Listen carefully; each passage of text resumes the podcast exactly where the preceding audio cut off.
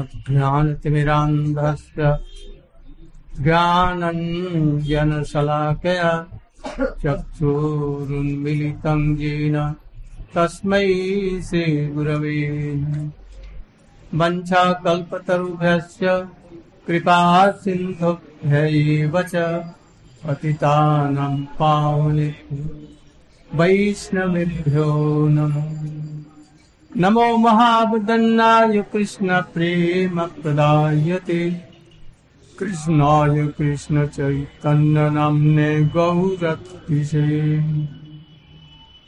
गुरवे गौरचन्द्राय राधिकायै तदालये कृष्णाय कृष्णभक्ताय तद्भक्ताय यं प्रव्रजन्तमनुपेतमपेतकृत्यं द्वैपायनो विरकातरयाजुहाव तन्मेति तया तरवोऽभिनेदु तं सर्वभूतहृदयम्। तवैवास्मि तवैवास्मि न जीवामि तया विना इति श्रीज्ञाय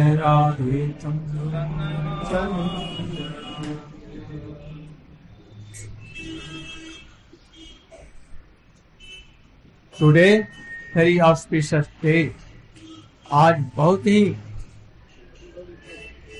पवित्र दिन है। आज किशकिंधा से रामचंद्र जी रावण पर विजय पाने के लिए शुभ यात्रा किया। और आज ही के दिन हमारे संप्रदाय के मध्वाचार्य जी का जन्म तिथि है। आज ही के दिन में उनका आविर्भाव हुआ था। और पीछे से हमारे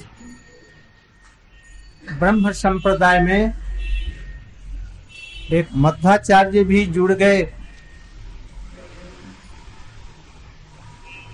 ये तब हम लोगों के संप्रदाय का नाम हो गया। ब्रह्म माध्व गौड़ीय वैष्णव संप्रदाय। ये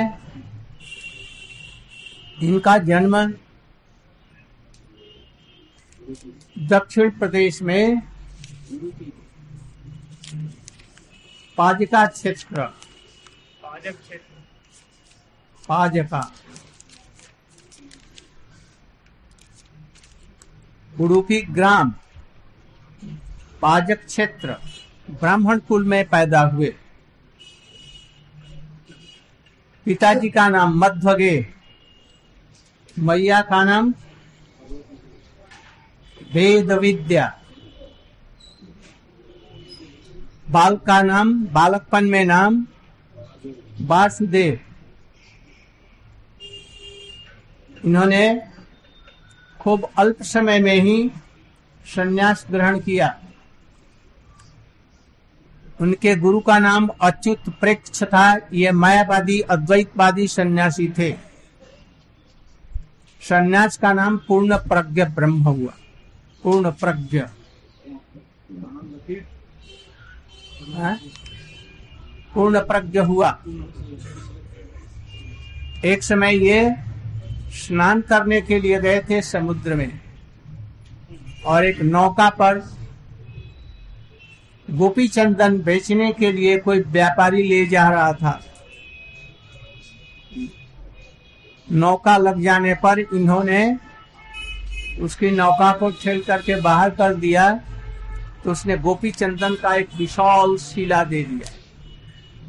और उसी में दधि मंथन दंड धारण किए हुए कृष्ण, गोपाल प्रकट हुए। बहुत विशाल। बहुत भारी। एक हाथ में मंथन दंड दधि मंथन का दंड और दूसरे में उसकी रस्सी। किंतु वो वहाँ से कितने मील छ सात मील दूर, कंधे पर उठा करके और उड़ीपी में ले आए और वहीं पर उनकी स्थापना हुई। वही उनके इष्ट देव हैं। और इन्होंने बहुत से ग्रंथ लिखे हैं। उसमें से ब्रह्म सूत्र का भाष्य इनका सबसे प्रसिद्ध है। उन्होंने तीन ब्रह्म ब्रह्म सूत्र ऊपर भाष्य लिखे।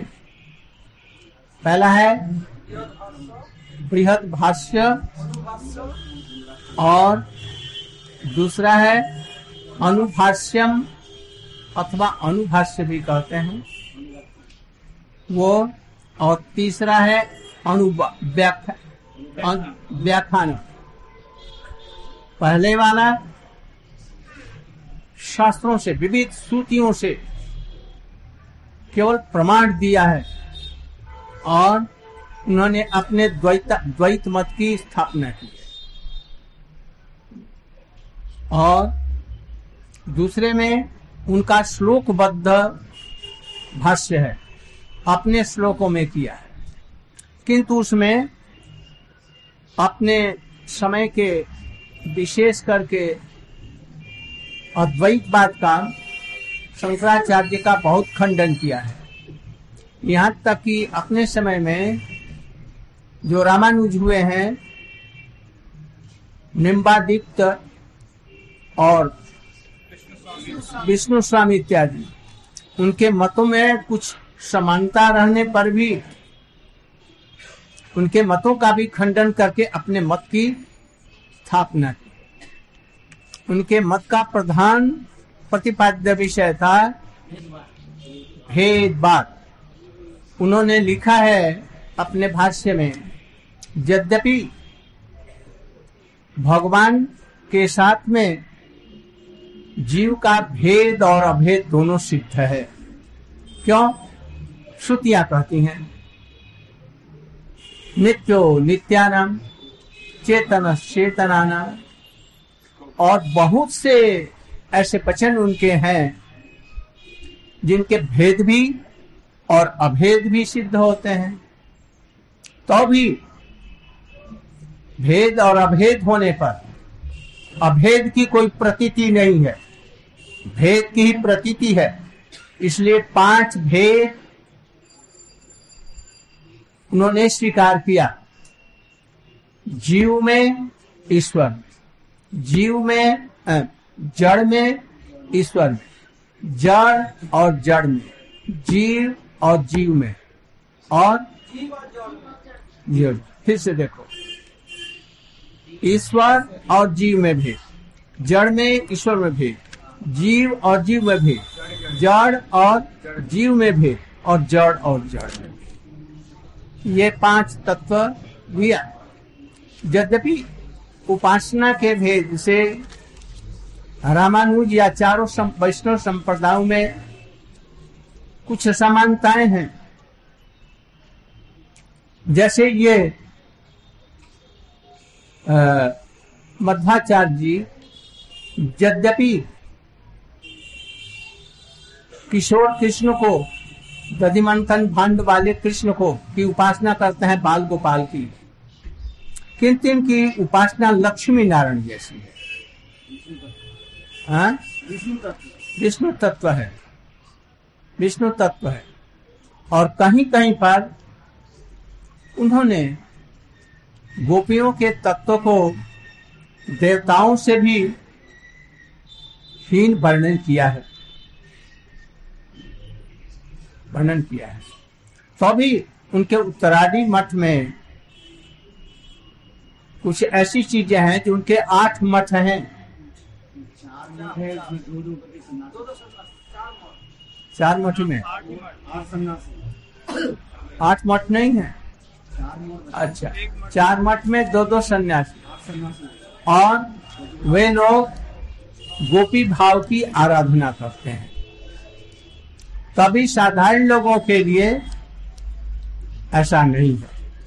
इसलिए मध्वाचार्य के बाद में उनमें कुछ कमियाँ आ गई थी। चैतन्य महाप्रभु जब गए, उनसे तत्ववादियों से विचार हुआ, उनका खंडन भी किए। किंतु मध्वाचार्य के विग्रह में गोपाल कृष्ण का विग्रह है जो कहीं भी, किसी भी संप्रदाय में नहीं है। इसलिए चैतन्य महाप्रभु ने उनके पूर्व, पहले हमारे कवि कर्णपुर जी ने, और इसके बाद में बलदेव विद्याभूषण इत्यादि ने, महाप्रभु उन्हीं के संप्रदाय को ग्रहण किया है, इस प्रकार से उल्लेख है। विशेष करके चैतन्य महाप्रभु जी, मध्वाचार्य की शाखा में लक्ष्मीपति सिद्ध से लिया, किंतु लक्ष्मी पति, पति के शिष्यों में कोई पूरी थे। पूरी ना इन्होंने पूरी किसी सन्यासी से। इन्होंने हमारे माधवेंद्र पुरी पाद जी ने। संन्यास लिया। और देखते हैं Advaitacharya Pundarik Vidyanidhi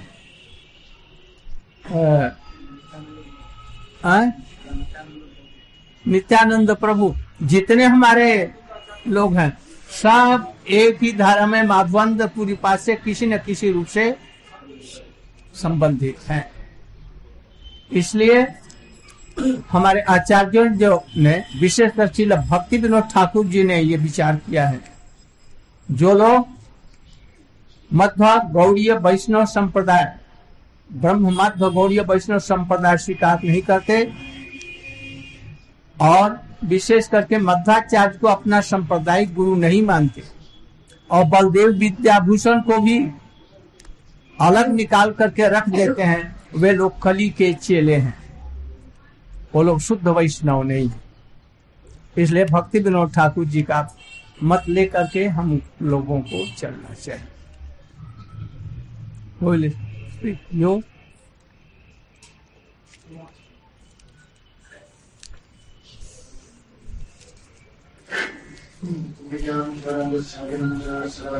Go ahead.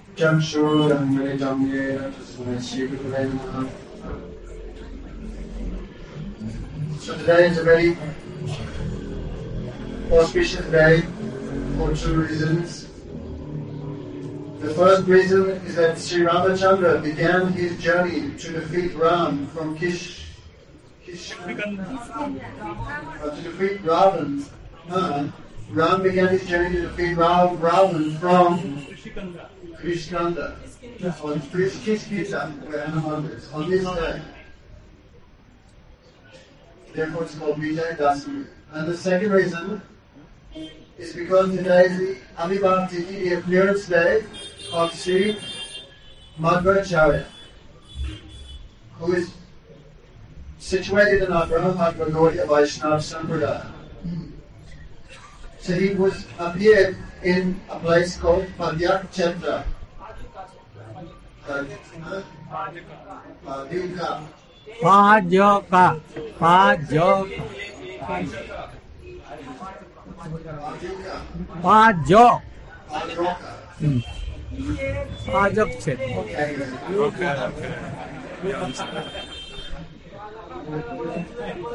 His mother, his father's name was his father's name was Madhva and his mother's name was Dev Vidya, and his childhood name was Vasudev. Vasudev. He took sannyas at a very young age, and his sannyas name was Puravarga. And his sannyas guru, who was a complete Mayavadi, his name was Sri Achyut Preksha. His leelas are very astonishing.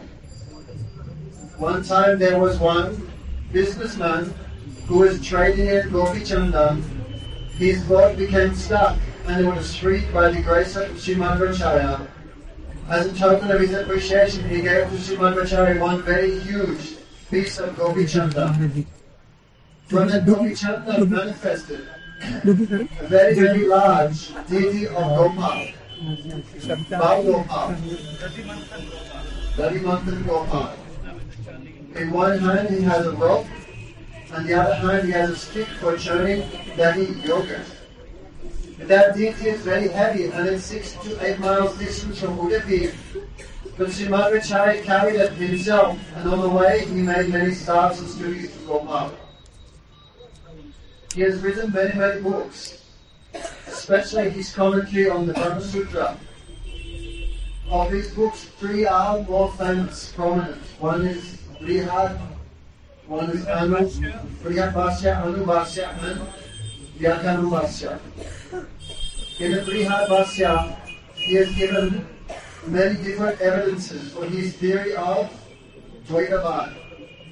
In the Anubhasya, he has given his own compositions in the form of shlokas, especially defeating the conception of Sri Sankaracharya.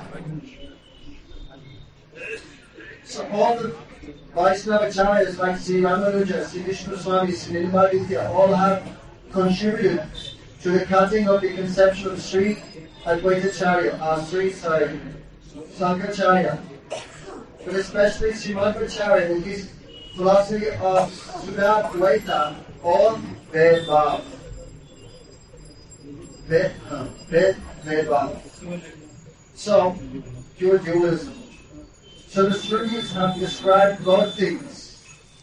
That the Atma is one with Brahma and the Atma is different with Brahma. But if we look, in most places there is prominence given to the oh, difference. Oh, can you tell? Can you tell what is the difference between Brahma and Brahma? Brahma is Chaturmukh and Brahma Brahma. Brahma is Bhagwan. And Brahmaji is Brahma is Bhagwan. yes. Never. Be Bhagwan.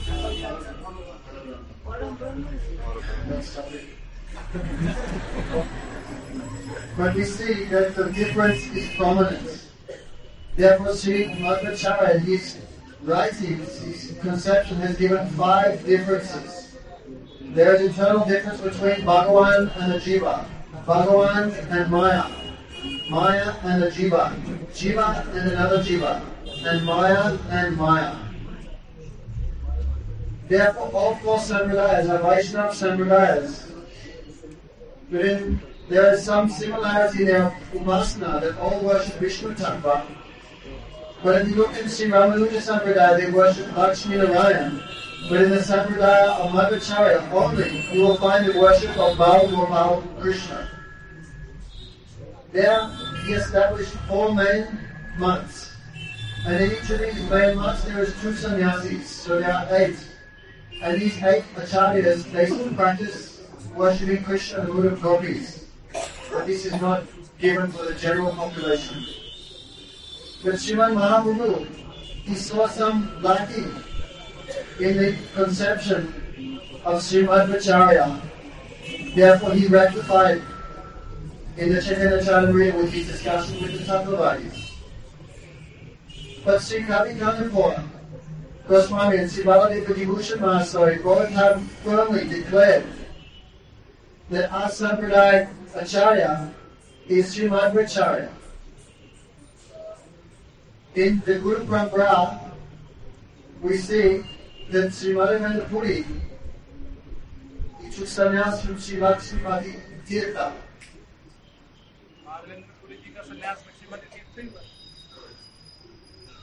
Therefore, there is so much connection with Madhav, with Sri Madhvacharya, but all are especially related, related with Sri Madhav Puri, especially Sri Nityananda Prabhu and Madhvacharya, all are deeply, deeply related with Madhav Puri, and Madhav Puri is so much related with Sri Madhvacharya.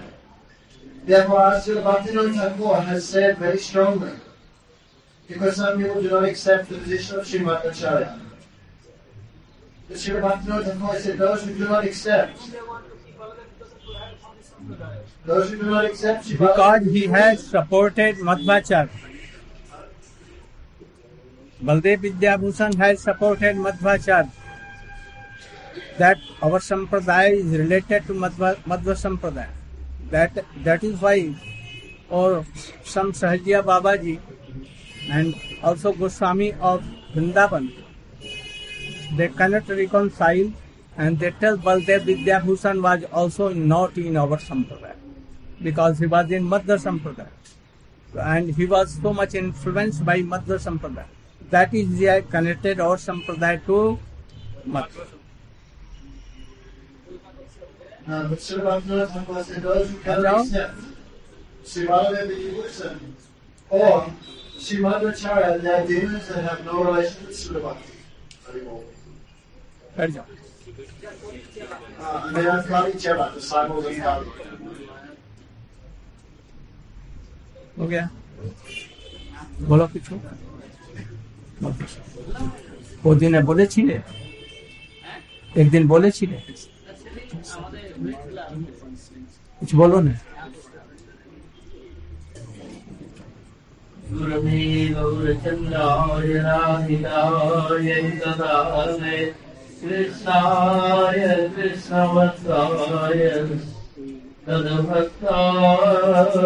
नमो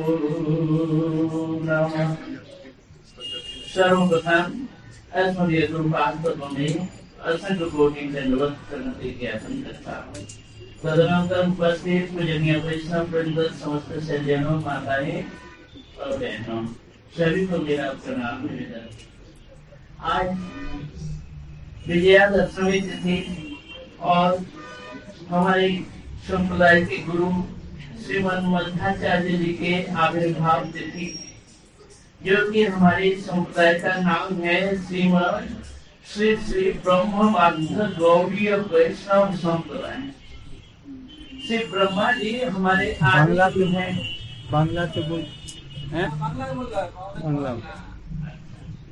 हिंदी लोग तो कम तू एक जन अच्छा बोल हिंदी में समझने वाले है ही नहीं আমাদের সম্প্রদায়ের নাম হলো শ্রী ব্রহ্ম মাধ্য গৌরীয় বৈষ্ণব সম্প্রদায় আমাদের আদি গুরু হলেন ব্রহ্মা সেই ব্রহ্মা থেকে তিনি কৃষ্ণের আরাধনা করেন ভগবানের দর্শন লাভ করেন কামরাজি গোপাল মন্ত্র তিনি প্রাপ্ত করেন বেদ শাস্ত্র তাহার হৃদয়ে প্রকাশিত হয় সেই পরম্পরায় তিনি নারদকে শিখে দিলেন নারদ ঋষি ব্যাসদেবকে প্রদান করেন ব্যাসদেব থেকে শ্রীমন মধ্যাচার্য প্রাপ্ত করেন এই জন্য সেই ব্রহ্মবিদ্যার নাম হলো শ্রীমৎ এই পরম্পরার নাম হলো শ্রী ব্রহ্ম মাধ্যম অর্থাৎ শ্রীমন মধ্যাচার্য যিনি পুরুপিতে জন্মগ্রহণ করেছিলেন তাহার দক্ষিণে কর্ণাটক দেশে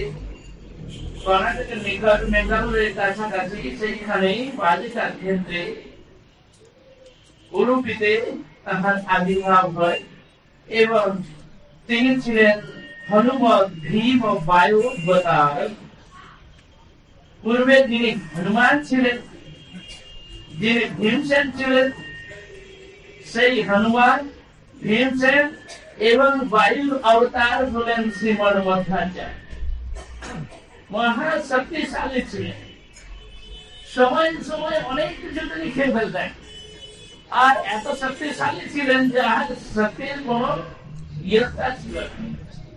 আর সব থেকে পর- বুদ্ধিমান সেই থেকে তিনি সন্ন্যাস গ্রহণ করলেন আপনারা শ্রবণ করেছেন সন্ন্যাস গ্রহণ করেই তিনি বৈষ্ণব ধর্ম প্রচার করেন এই জন্য দক্ষিণ ভারতে যে যত মায়াবাদী ছিল সমস্ত মায়াবাদী গণের মায়াবাদ বিচারকে খণ্ডন করেই তিনি ব্যাসদেবের আজ্ঞায় বেদান্তের ভাষ্য প্রণয়ন করেন ऐसन से भीम, वायु श्रीमन पंचभेद स्वीकार करे तिनी विशुद्ध द्वैतवाद स्थापना करे। चार वैष्णव आचार्य, श्री रामानुज संप्रदाय, श्री श्रीमन मध्य संप्रदाय और श्री विष्णु स्वामी, श्री শ্রী রামানুজ সম্প্রদায়ের বেদান্তের ভাষ্যের নাম ভাষ্য আর শ্রীমদ মধ্যাচার্য যে ভাষ্য করলেন তাহার নাম অনুভাষ্য বৃহৎ ব্রহ্মসূত্র ভাষ্য অনুব্যাখ্যান এইভাবে শ্রীমন মধ্যাচার্য তিনি বিশাল ভাবে প্রচার করেন আর তিনি মায়াবাদকে খণ্ডন করেন সেই জন্য প্রথমে তিনি পাঁচটি ভেদ স্বীকার করেছেন আপনারা এখনই শ্রবণ করেছেন। পাঁচটি ভেদ হলো জীবে জীবে। প্রথমে জীব এবং ঈশ্বরের মধ্যে ভেদ। ঈশ্বর এবং জড়ের মধ্যে ভেদ। জড়ে জড়ের মধ্যে ভেদ। জীব এবং জীবের মধ্যে ভেদ। এইভাবে ভেদগুলি স্বীকার করেছেন, পাঁচটি ভেদের কথা বললেন। যতদিন পর্যন্ত এই ভেদ না থাকে ততদিন পর্যন্ত ভক্ত ভগবানের মধুর মিলন বা মধুর সম্বন্ধ হয়ে উঠতে পারে না। যেখানে অভেদ হয়ে যাচ্ছে, দুই বস্তু মিলে এক হয়ে যায়, সেখানে কোনদিন প্রেম সম্বন্ধ ভগবানের সঙ্গে মধুর সম্বন্ধ হতে পারে না। ভগবান বৃহৎ বস্তু, ব্যাপক বস্তু, এবং জীব অণু বস্তু। জীব অণু চৈতন্য, অতএব ঈশ্বরেরই অংশ, তাহার মধ্যে ভেদ থাকবে ভেদ কোনদিন মিটতে পারে না এই জন্য শ্রীমদ মধ্যাচার্য তিনি শ্রীমদ ভগবত গীতার উপরে টিকা করেছেন তো তাহার মধ্য দিয়ে তিনি বলেছেন মহিমাংশ জীবনকে জীবভূত সনাতন জীব আমারই অংশ কিন্তু জীব রূপে নিত্য সনাতন অতএব জীব কোনদিন মিলে ভগবানের সঙ্গে এক হতে পারে না অল্প একটু মায়াবাদ থিওরি জানবারও প্রয়োজন আছে যেহেতু মায়াবাদীগণ অদ্বৈতবাদী বা শঙ্করপন্থী শ্রী শঙ্করাচার্যের মতানুযায়ী ব্যক্তিগণ তাহারা বলেন ব্রহ্ম সত্য জগৎ মিথ্যা জীব ব্রহ্মৈব নাম ব্রহ্মই সত্য জগৎ মিথ্যা আর জীব যত আছে সব ব্রহ্ম। এখন এইখানেই হচ্ছে বৈষ্ণব আচার্যগণের বিরোধ। এখন বলেন কি, তাহারা বলেন কি, জগৎ মিথ্যা, জীব ব্রহ্ম। কিন্তু বৈষ্ণবগণ বলেন, জীব কোনদিন ব্রহ্ম নয়, জীব ভূত, সনাতন জীব রূপেই সেই সনাতন। অতএব তাহার কোনদিন পরিবর্তন হয় না। আত্মার কোনদিন পরিবর্তন হয় না। এখন তাহারা বলেন কি, ভগবান, তিনি যখন এই জগতে আসেন তখন এই আমাদের মতো ভৌতিক রূপ পঞ্চভৌতিক শরীর ধারণ করে আসেন আর এই শরীরকে ছেড়ে দিয়ে নিরাকার নির্বিশেষ ব্রহ্মেতে বিলীন হয়ে যায়। অতএব নিরাকার ব্রহ্মই সত্য সগুণ সগুণ ব্রহ্ম বা কৃষ্ণ রাম, নৃসিংহ ইত্যাদি যত রূপ ধারণ করে আসেন, এই হচ্ছে ভৌতিক ব্রহ্ম। সগুণ ব্রহ্ম, প্রাকৃত ব্রহ্ম, এইভাবে তারা বলে থাকে। এখন শ্রুতি বললেন কি, যে দেহম কৃষ্ণ পরমাত্মা।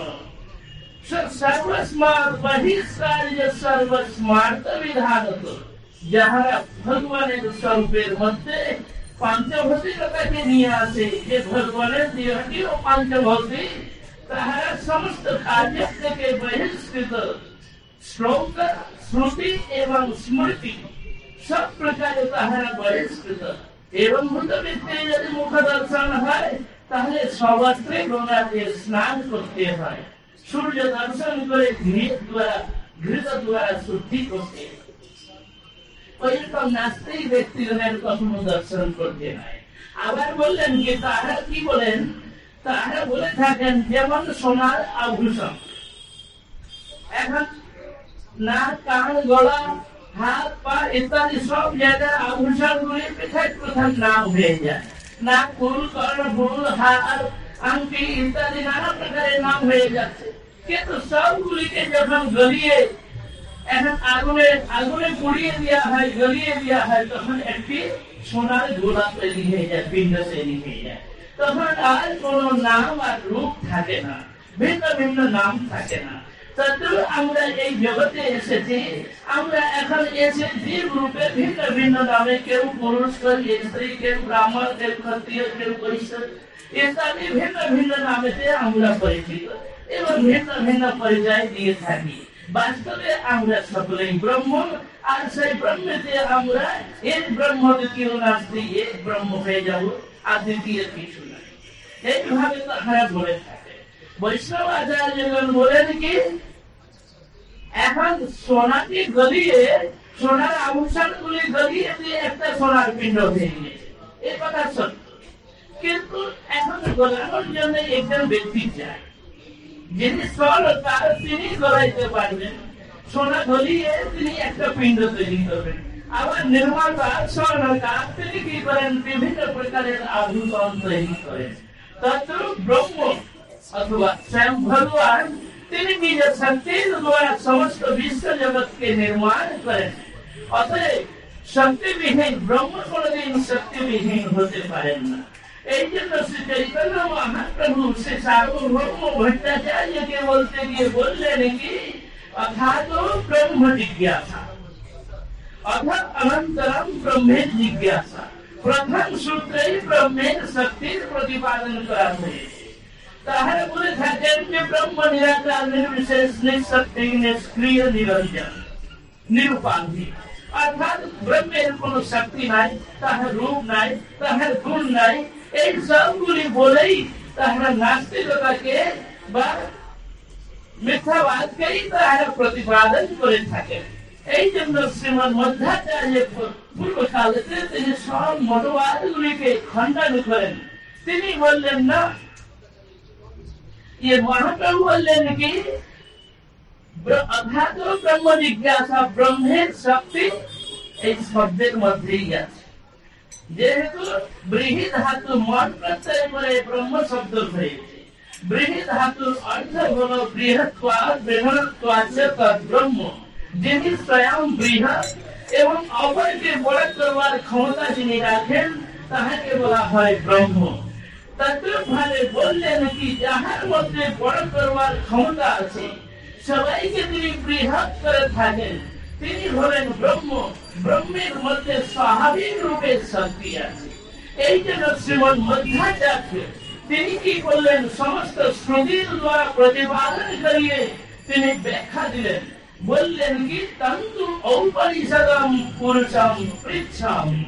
সেই ঔপনিষদ পুরুষকে আমি জানতে ইচ্ছা করি। এখন বেদান্তের মধ্যে বললেন, উপনিষদে পরিণত পুরুষ, সেই পরম পুরুষকে तीन स्वमीर प्रतिपाद्य स्वयं भगवान श्री कृष्ण अतएव हर कथा बोलते गए बोल लेने न तस्य कार्यम करणस्य विद्यते न समस्या व्यधिकस्य दृश्यते परास्य शक्तिर विविधैव श्रूयते स्वाभाविकी ज्ञान बल क्रिया अस्य पराशक्ति विविधा एव श्रूयते अस्य पराशक्ति परम पुरुष भगवान की पराशक्ति स्वाभाविकी न तो तादात्मिकी তাহারা বলে থাকেন অদ্বৈতবাদী কি লোহার মধ্যে যেমন অগ্নি প্রবেশ হয়ে যায় আগুনের মধ্যে একটি লোহাকে ফেলে দিলে গরম হয়ে যায় লাল হয়ে যায় কিছুক্ষণ পরে আবার লোহা যেমনিকে তেমনি হয়ে যায়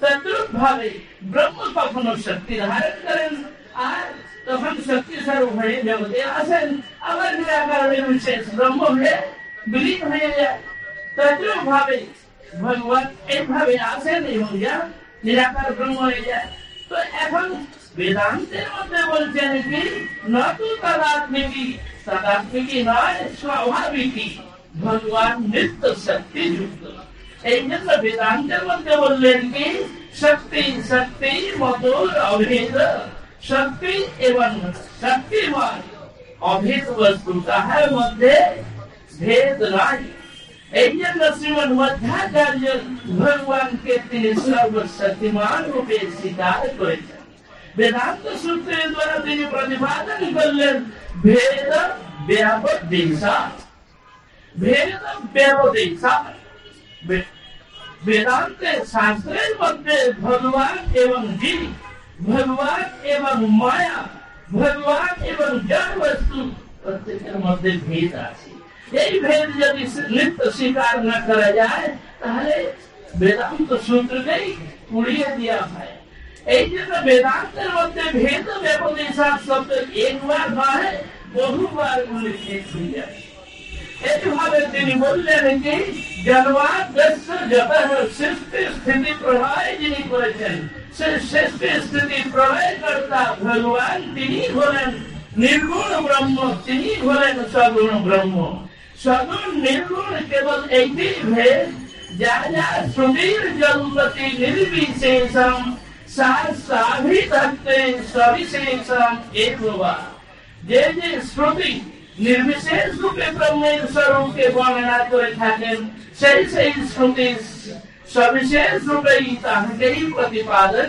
করেন এই জন্য বললেন যে জন্মাদস্য জগৎ সৃষ্টি স্থিতি প্রলয় যার হইতে হইয়াছে তিনি হলেন পূর্ণ ব্রহ্ম স্বয়ং ভগবান আবার বেদান্ত সূত্রের মধ্যে বললেন কি শাস্ত্র জড়িত তাহাকে পাওয়ার উপায় জানবার উপায় একমাত্র শাস্ত্র ಎಂಜನ್ನ ಉಪನಿಷದ उपनिषद प्रिंसावे उपनिषद बोल रहे वेदांत एक नाम गुरु उपनिषद उपनिषद में कहना ऊपर समीपे निषद नीति इति जे विद्या द्वारा जीव भगवान संविधाने पहुंचाते पाए एवं कहर सान्निध्य लाभ करे कहर परिकृत प्राप्त भय তাহার সেবা লাভ করবার যোগ্যতা লাভ করেন সেই বিদ্যাকে উপনিষদ বিদ্যা বলা হয় সেই ব্রহ্মের মধ্যেই তত্ত্ব সমন্বয় বিশ্ব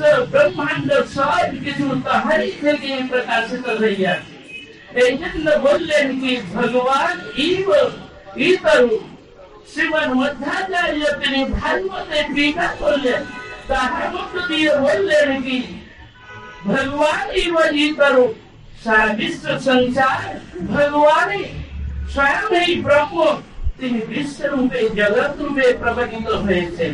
কিন্তু জগতের সব কিছু ধ্বংস হয়ে গেলে বিনাশ হলেও ব্রহ্মের কোনদিন কোনো কিছু বিনাশ হয় না। ব্রহ্ম যথাবৎ অবস্থিত আছেন। তিনি সর্বশক্তিমান। এই জন্য বললেন কি, যত সমস্ত জীব সমুদায় তাহার অংশ এবং সমস্ত জগৎ তাহারই থেকে প্রকটিত তিনি জগৎ রূপে অবতীর্ণ হয়েছেন এই জন্য অচিন্ত ভেদাভেদ সিদ্ধান্তে এবং বিশুদ্ধান্ত বিশুদ্ধ দ্বৈতবাদের মধ্যে একটি একটি মাত্র ভেদ আছে যেখানে কেবল তাহারা বলে থাকেন ব্রহ্ম পরিণাম পরিণামবাদ এবং অচিন্ত ভেদাভেদ সিদ্ধান্তে মহাপ্রভু শক্তি পরিণামবাদ স্বীকার করলেন যে ব্রহ্মই জগৎ রূপে জীব রূপে প্রকটিত হয়েছেন মহাপ্রভু বললেন কি না ব্রহ্ম তাহার নিজের শক্তির দ্বারা জগৎকে প্রকাশ করেছেন এবং জীব সমুদায়কে প্রকট করেছেন এইখানেই সামান্য ভেদ আছে আর কোথাও ভেদ নাই যেমন আমরা প্রাহ তত্ত্ব হরিণীয় পরম সর্বশক্তি রসাপ্রি তদ্রুপ শ্রীমন মধ্যাচার্য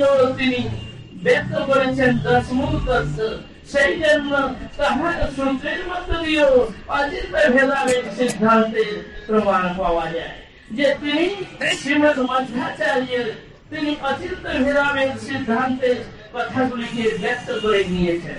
এই জন্য শ্রী চৈতন্য মহাপ্রভু তাহার বিচারকে গ্রহণ করলেন যে ভক্ত ভগবান এবং ভক্তি এই তিনটি সম্বন্ধ না হলে ভগবানকে লাভ করা যায় না ভগবানের সঙ্গে ভক্তের সম্বন্ধ ভক্তির দ্বারা হয় এই জন্য বেদান্তের মধ্যে বললেন কি তন্নিষ্ঠ মোক্ষ তাহার নিষ্ঠা তাহার আরাধনা তাহার সেবা দ্বারাই জীব সংসার থেকে মুক্তি লাভ করেন এবং মুক্তি অন্ধকার স্বরূপে ব্যবস্থিতি শ্রীমান মধ্যাচার্য বললেন জীব শুদ্ধ স্বরূপে যখন অবস্থিত হয় তাহাকেই মুক্তি বলা হয় এইভাবে শ্রীমন মধ্যাচার্য তাহার চারটি মনকে ব্যক্ত করেছেন আমি এইখানে বক্তব্য রাখছি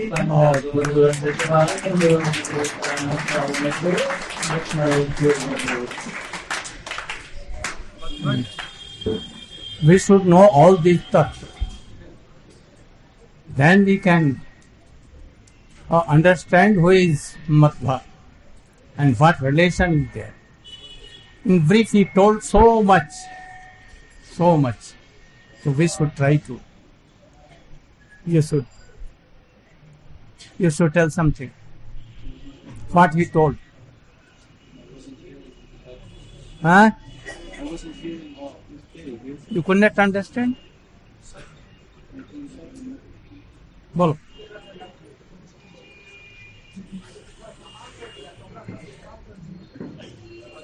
भी परिणाम तुम बोल सकते हैं, ये सब तो तो हाँकने से नहीं होगा। ये सब तब तो सिद्धांत हुई जानना होगा भी ब्रह्म परिणामवादी हैं। शक्ति परिणामवादी नहीं नहीं। सभी लोग शंकराचार्य ब्रह्म परिमाणवाद नहीं बाकी हमारे चारों वैष्णव लोग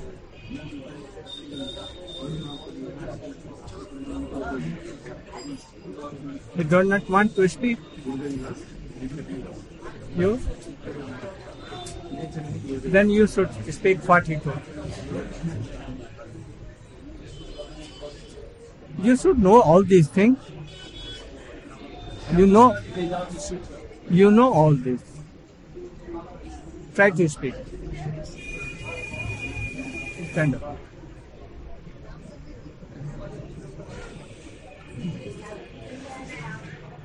हाँ? ও রামচন্দ্রের কথা বলি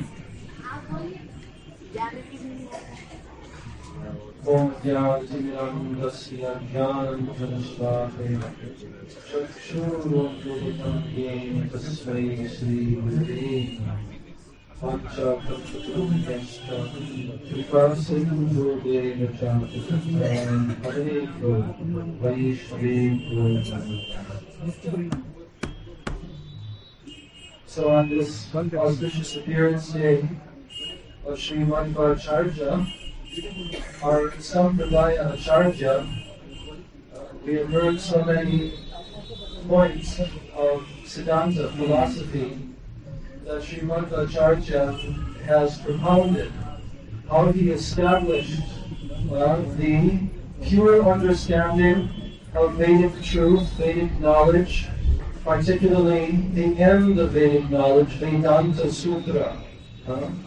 So, Sri Madhvacharya, very powerful personality. Uh, even physically, he was very powerful. We have heard so many pastimes the other day. How he was so physically powerful.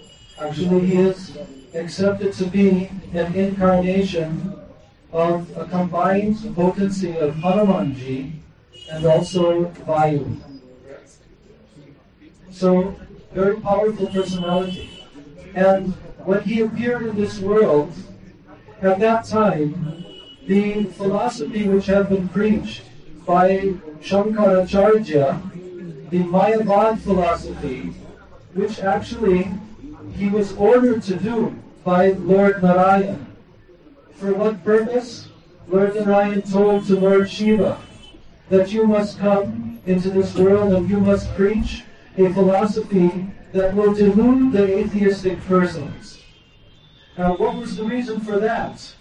Because at that time, the platform for bringing pure bhakti within the world, the Supreme Lord Narayan wanted that bhakti will come into the world and it will have a very stable platform. But in order for it to have such a platform, it will have to be cleared uh, from so many unscrupulous persons who have so many cheating and demoniac tendencies, Yes. atheistic type persons. So therefore, Lord Narayan instructed Lord Shiva to do a nearly impossible task. Only the most extraordinarily powerful personality, the greatest of Vaishnavas, Vaishnavanam Yathashapu, he could come into this world and he could preach a philosophy which would delude the atheistic persons away from the path of pure bhakti. Why? Because if they would not be deluded away from the path of pure bhakti, then they would have a tendency to come into this path and they would pollute the path of bhakti itself. So, therefore, he came and he preached Mayavad philosophy. And this Mayavad philosophy, Jim Chaitanya Mahaprabhu told that Mayavadi uh, Pashya like Poi Sarvanash. If anyone hears that philosophy, then all of his tendency to worship the Supreme Lord, it will become destroyed. So Shankaracharya, he preached this philosophy, and at that time he drove atheist, he drove the atheistic Buddhist philosophy out of India. Because when Lord Buddha came, at that time the Vedas were rejected. Lord Buddha preached that you should simply follow me and my philosophy of nirvan, nirvisheshvan. So, so many persons began to follow this Buddhist path. And therefore, uh, the Vedic literatures within India, they became less prominent. So therefore, when Shankaracharya appeared, he is re-established the Vedic literatures on the basis of Vedanta Sutra, the final uh, commentary on, on all of the Vedas by Srila Vyasadeva. He established that Vedanta Sutra, but he wrote this Mayavad commentary on Vedanta Sutra. But anyway, even in the end, Shankaracharya, he acknowledged that the ultimate goal of life is to worship Govinda. At the final stage, he said, Bhaja Govinda, Bhaja Govinda, Bhaja Govinda Uttamate. You should all worship Govinda. So after Shankaracharya disappeared, now the Vedas had become re-established, but so much atheistic Mayavad philosophy was rampant here and there. So therefore, in the next installment, the Supreme Lord empowered this personality, Sri Madhvacharya, to come into this world. And now, to clear the path even further for the installment of pure bhakti to the lotus feet of Supreme Personality of Godhead, Bhagavan Sri Krishna. So, Madhvacharya came into this world and he preached very powerfully and defeated point for point more than a hundred uh, logical points. He defeated all the philosophy that Shankaracharya had brought in this world. And this was a very great feat, because Shankaracharya's philosophy was also very powerful. But Madhvacharya found all the flaws in his philosophy. And then he established that there is the difference, the, the Shubha Advaita, huh? that Shubha Advaita, that the living entities are completely separate from the Supreme Lord. Because the whole philosophy of the Vedas is telling that uh, all energies, all Shaktis, which have emanated from the Supreme Lord are non different than Himself. Shakti, Shaktimator, Aveda. There is no difference between the Supreme Personality of Godhead Himself, His Swarup, and the energies, the potencies. So, the Jiva soul is also a potency of the Supreme Lord. But Shankaracharya's philosophy was telling that the Jiva is Brahma himself, that there is no difference at all. So, this, uh, this philosophy, it was very contaminated. So Madhvacharya clarified, and he said, no, there is eternal difference between the Jiva soul and also non-difference with the Supreme Lord. But he emphasized that there is this difference. The Jiva soul is very tiny, very minute. And the Supreme Absolute Param Brahma, he is uh, unlimited and supreme. And the living entity, Nityo Nityanam, Chaitanas Chaitananam, Eko Yo Bahudam Vidadhati Kama. That the Supreme Eternal uh, and the indiv- indi- individual Jiva souls, which are innumerable, they are all dependent upon the Supreme Lord. So there is a difference between them. And he also preached that between the Jivas and the other Jivas, there is also difference because Shankaracharya preached that there is only Brahman, Sarva Kalvidam Brahma, that everything that exists is Brahma. You are Brahma, I am Brahma, all living beings, and they merge and become one. But Shankaracharya established no, the Jiva souls are eternally separate from one another. I mean, uh, Madhvacharya established. and he also established that the Jiva souls are different than the Maya Shakti, the illusory potency of the Lord. There is difference. And he established that the objects within the material world, are the different manifestations of the material energy in the form of uh, planets and trees and mountains and all these objects of this world, there is also difference between them. And he established that between Maya and the Supreme Lord, there is difference. So in this way, five different realities he established. And in this way, uh, he made the foundation for the presentation of the philosophy which Sri Chaitanya Mahaprabhu would later come into this world. And also, as we heard, Sri uh, Tripuripad and Advaita Charja Nityananda Prabhu, all these glorious divine personalities accepted this sampradaya of Madhvacharya. And Madhvacharya, uh, especially Sri Chaitanya Mahaprabhu, accepted two prominent aspects of his philosophy. One being the acceptance of the of the Sri Murti, Sri Vigraha, the deity form of the Lord, as we heard that this Nitya Gopal form of the Lord was manifested from the Gopi Chandan by Madhvacharya. And the other point no, there's a second point. What is the second point? Remember, the second point, two, two points that he accepted from Chaitanya Mahaprabhu accepted from Madhvacharya. Reputation of Mayavad. Reputation of Maya, that's right. Of Mayavad. Krishna is the original deity. Okay. So, in this way, Sri Madhvacharya and the other three Sampradaya Acharyas, they established within this world the proper channel through which bhakti to Bhagavan can be accepted by the Jiva souls. Because without recognizing that there is the Supreme Lord Bhagavan, that there is the Bhakta who is worshipping Bhagavan, and that there is the process of bhakti. These three things, the process by which the Bhakta worships Bhagavan. Without accepting this, one cannot never arrive at his absolute destination, the eternal service of the Supreme Lord.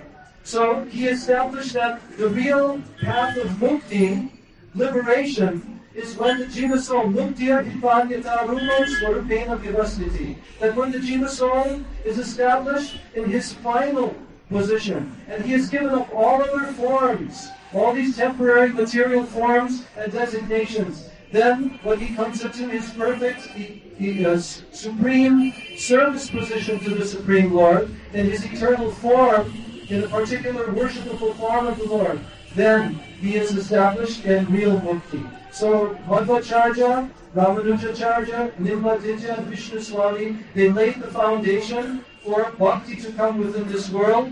And in our Sampradaya, Madhvacharya Sampradaya, we are worshipping the lotus feet of Sri Madhvacharya as the originator of this Sampradaya philosophy. Hare Krishna. We are Vaishnav Sannyasi. Our name is Bhakti Vedanta. So I want that especially those who are renounced order sannyasi, they should remember at least some sutra of Vedanta. Hmm? At least 25 and its meaning and its explanation. If you will remember at least 10 sutras of Brahma Sutra, 1 to 10, then all will come in this. As in Srimad Bhagavatam, in 3-4 sloks, all Srimad Bhagavat is there. So in Brahma Sutra too, all sutra are in ten first ten तो you should surely remember otherwise any fair you will be defeated by Mayawati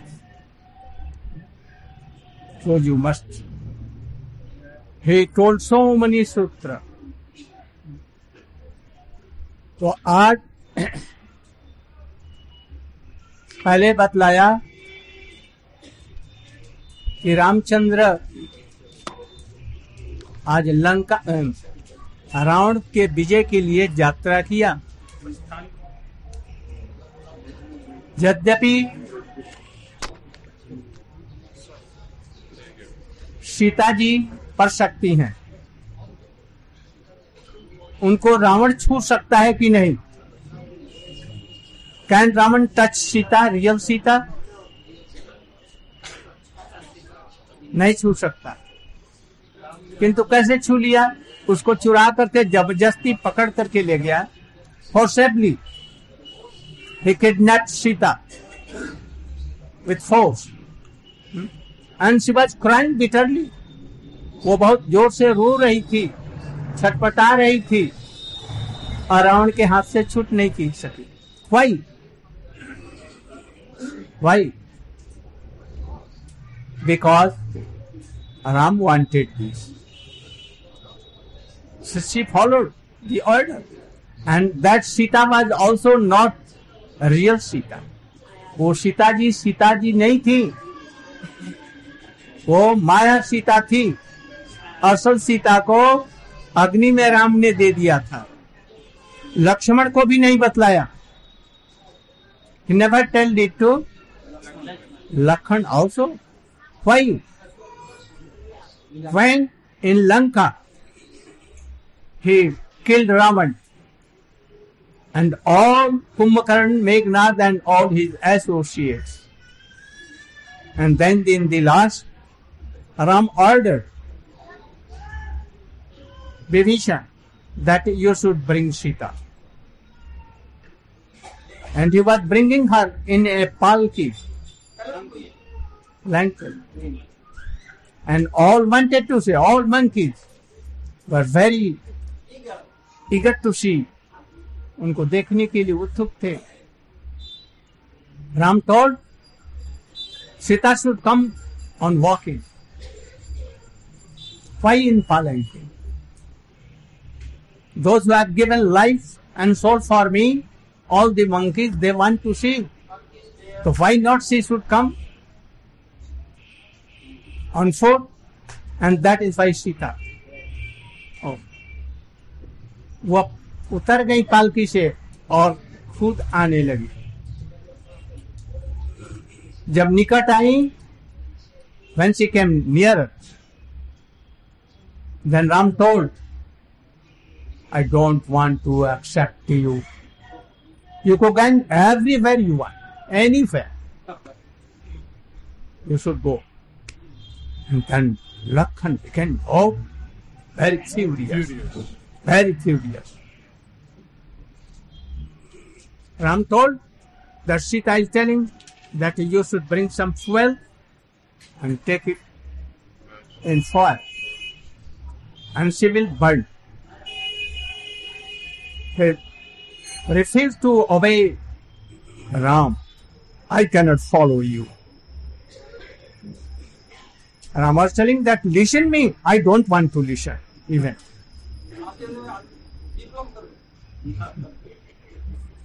And then what became? Ram told, listen me, why you are so? And he told in his ear, oh this Sita is Maya Sita. In Panchavati, I gave Sita to fire. Now I want to take it from far there. So you should tolerate some of five minutes only. so why you could not tell me? Why you could not tell? Oh, if I have told, then everything will be opened and my past time will not be done. And then fire was big fire was there, and Sita went inside no burning, nothing. Agni Dev came and told that Sita is, uh, she is okay, she is pure. Raman cannot touch her. Hmm? So, up till now, Mayabad was acting there on the post of Sita. And now fire, DT came and then he gave produced Sita Devi from him and he gave it to Ramchandra. Secret, so many things. Now come to Kishkindha.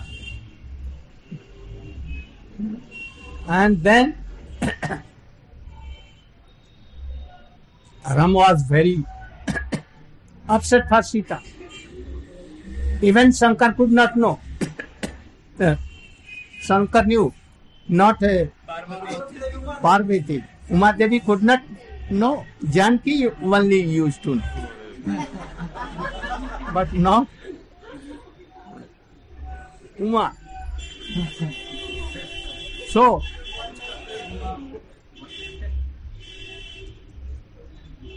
he had a friendship with a monkey.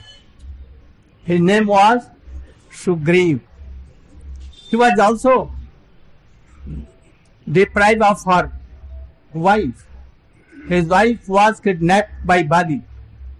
So he was helpless because Bali was oh so much strong.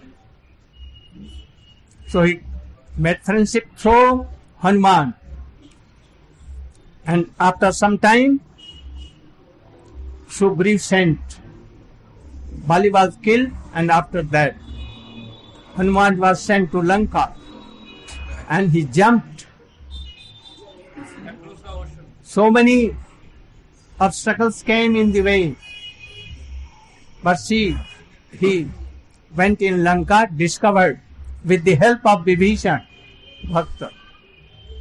And then he took all the fruits of Ashok Vatika and then killed his sons, Akshay Kumar and others. And then he gave fire in whole golden Lanka. And it was totally Burn to burned. And then he took some चंद्रहार या क्या रामचंद्र अंगूठी दिए थे। और उन्हीं चूड़ामी then he came to Ram and gave and a bridge was done on ocean and thus then Wade Lanka and Lanka was finished This is whole Ramayana. Gaur Praman.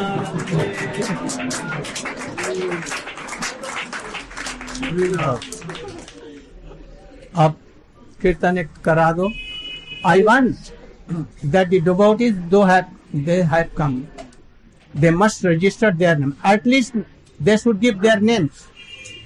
And after that we will see.